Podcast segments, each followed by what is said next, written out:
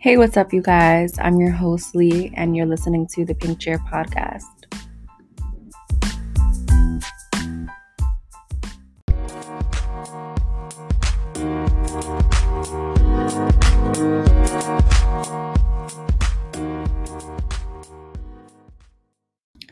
On this episode of Pink Chair, we're going to be talking about a healing girl summer.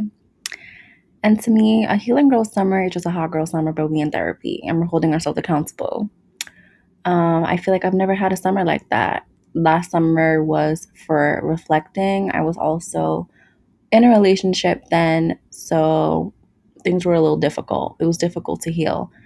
Um, but I did realize a lot of things about myself and a lot of my toxic traits and things that I wanted to work on through that. But now I feel like this summer I'm implementing those things. And I just want to talk to you guys about that and give you some advice, some gems. I'm a big foodie, and what is one place that I really liked the food? Oh, Condado Tapas Restaurant. I believe it's located in Condado in Puerto Rico. Amazing tapas. Uh, I have bacalaitos, which is saltfish, codfish, fritters. I had paella, which was amazing. Great service, great people, love it. You guys should definitely pop out if you ever go on a spontaneous vacation in Puerto Rico. So, the best part of this trip for me was probably kayaking and going to the Museum of Puerto Rican Art when I went there, I didn't realize how much history I knew, Puerto Rican history. I feel like they really like don't teach us that you like I had to do a lot of research on my own. And even in Puerto Rico, I found out from the kayaking instructor that they don't learn about Puerto Rican history, they learn US history, which is okay, I understand them being a colony, okay, like US history is gonna be taught, but it's like why are we not learning about the place that we're fucking in? Why are we not learning about this island? Disgusting. So, my first gem is going to be to do something for yourself that your inner child wanted to do. This vacation was one of them. Revisiting joy for my inner child is definitely at the top of my list for Healing Girl Summer. This can be getting myself ice cream, playing games, laughing with friends, um, just bringing me back to those positive emotions of my youth. I went on a walk last week and I took myself to the park. Didn't get any ice cream, which sucked, but it was still super fun to do that um, and just sit with myself, write, listen to music, just vibe. Outside of going on vacations and spending money on ice cream, I feel like even stating your needs and making firm boundaries with people is a big part of that inner child work during the summer. Because, you know, people are going to want to hang out, people want to see you, steal your energy and such, and we don't need that at all. So, just telling people no and that being a complete sentence is something to implement this summer. We don't need anybody in our lives that don't want to take pictures of us, that can't celebrate our wins, that do not show up for us. I had many people like that in my life in my late teens and my early 20s. I'm still in my early 20s, but you know what I mean. Like 20, 21. I'm 23 now. But having people like that in your life, especially in the summertime, like it just never, you can't have the best nights with people like that. You're not going to have those good vibe memory nights because they're just there watching you, comparing themselves to you because they don't have anything going on or their own inner issues and problems. And it's like, okay, I understand we're all going through the motions, we're all feeling our feels, but um, I don't want your negativity. I'm too empathetic for that. I'm gonna absorb all of it and then wonder why I'm coming home just feeling drained. So, a big part of Healing Girl Summer for me is having the right people to have those hot girl nights with. Those nights where we lose our inhibitions, like Natasha Bedingfield said.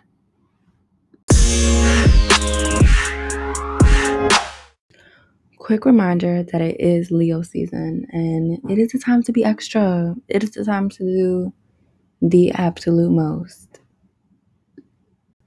The reason why I'm mentioning Leo season, and not just because I'm into astrology, because we know that I am, but because Leos are known for being able to show up for others and really slam those affirmations on their friends. If you ever need a good motivational speech, I advise you speak to a fire sign because we will do it for you. But Leos, especially for me and my experience in my life. So, those affirmations in the mirror, telling yourself that you're a fucking star. My Leo season healing girl summer tip is going to be to do something you never done before. Take that risk. DM that person that you've been you've been eyeing. Swipe on that app. Go on a date.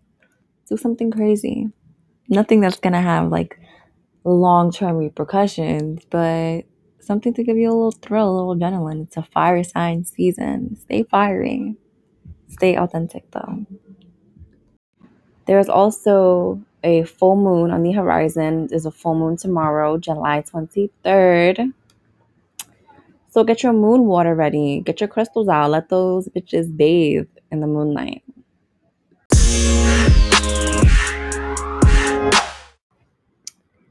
So I know I said that I was going to reveal some apps that I use to calm the fuck down in the summer heat during all these heat waves. And I'm gonna say Headspace is definitely in my she's top two, but she's not two. Like she is the number one app. She is the moment. Um, I was able to meditate my way out of nausea. Nausea, which is just gnawing at you in the back of your mind, like, bitch, you're gonna throw up, bitch, you're gonna throw up. I was able to literally turn off my thoughts and meditate my way out of it. Insane. I love that app. It comes with motivational speeches, it comes with little workout videos and videos about like nature and stuff and dance and all these things. It does come at a price though. I forgot how much it. I think it's like twelve ninety nine or fourteen ninety nine. I don't remember, but definitely recommend that app if you want to implement more mindful activities into your summer mornings. Um, it's definitely helped me center myself and focus throughout the day. I am not getting any type of advertisement money from them at all. This is completely natural. This is just what I do, and I'm sharing it with you guys. Now, on the flip side, we're going to talk about an app that is not helpful, and that app is Instagram. I am starting to hate Instagram. Just like the fakeness and like the influencers, like it's a great way to connect with people, not gonna lie. And the memes are nice, but they're also loving Twitter. And we know that. But I'm just starting to hate it. Like it's just a highlight reel of everyone's lives and it just feels so fake compared to like TikTok where people are a little bit more honest. Sometimes, I don't know. I don't know if there's such a thing as too honest, but like honest to the point where it might be triggering to others, I want to say. Um, I've gotten some great tips on TikTok for mindfulness and about crystals and about astrology. So shout out to them for that. But you can get caught in like a scrolling frenzy because of the bite sized videos. The videos are just like 60 seconds, 15 seconds, 30 seconds. So it's easy to get super sucked in. But IG is definitely at the bottom tier of my my apps that I love. I believe I unfollowed about a hundred accounts in one sitting, and I'm gonna continue to do that. I'm just trying to follow like mindful accounts, people that make art, like designers, singers, songwriters, um, therapists, just basically everything that is in alignment with what I am interested in. Again, if you're into astrology like me, um, I'd recommend like the Pattern app, and um, I believe it's Astro Future. CoStar is on my shit list. I'm about to delete that shit because I'm hearing too many negative things that they just throw out any quote to you and like just purposely try to induce anxiety in people. I don't need that. We're anxious enough. But definitely, if you want to figure yourself out a little bit more, if you are into astrology, I'd recommend Pattern and Astro Future.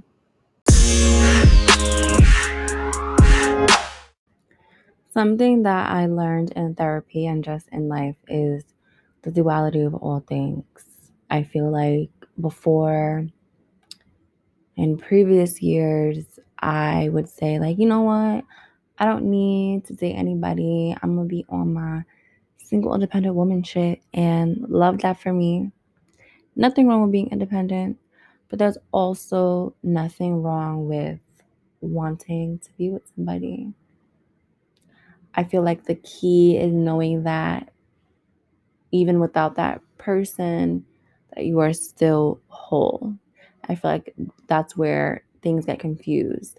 If you come into a situation as a whole person, it's not going to be you coming into it lost and confused and kind of making your personality out of like your interactions with them. I feel like that's something that I did a lot in previous situations with people because I just didn't know myself. And as I figure out who I am more and more every day, it's easier for me to form relationships with people and understand that like love and all that stuff is not about like attachments about feelings. And um that I need to work on my attachment style because we're definitely an anxious attachment person. I really couldn't wrap my brain around having multiple emotions and opinions about something. I thought everything just had an answer and just needed to be polarized. And that's not true. You can love and hate something, you could want something, but also not want it at the same time, depending on what's going on. And that's totally fine. But now I can see that I am a little bit more secure at myself. And do I want a partner? Of course. Do I know that I will be okay without one? Yeah. I feel like accepting that is beyond powerful. So you won't just settle for anybody's company, anybody's presence, because you enjoy your own presence and you enjoy your own company.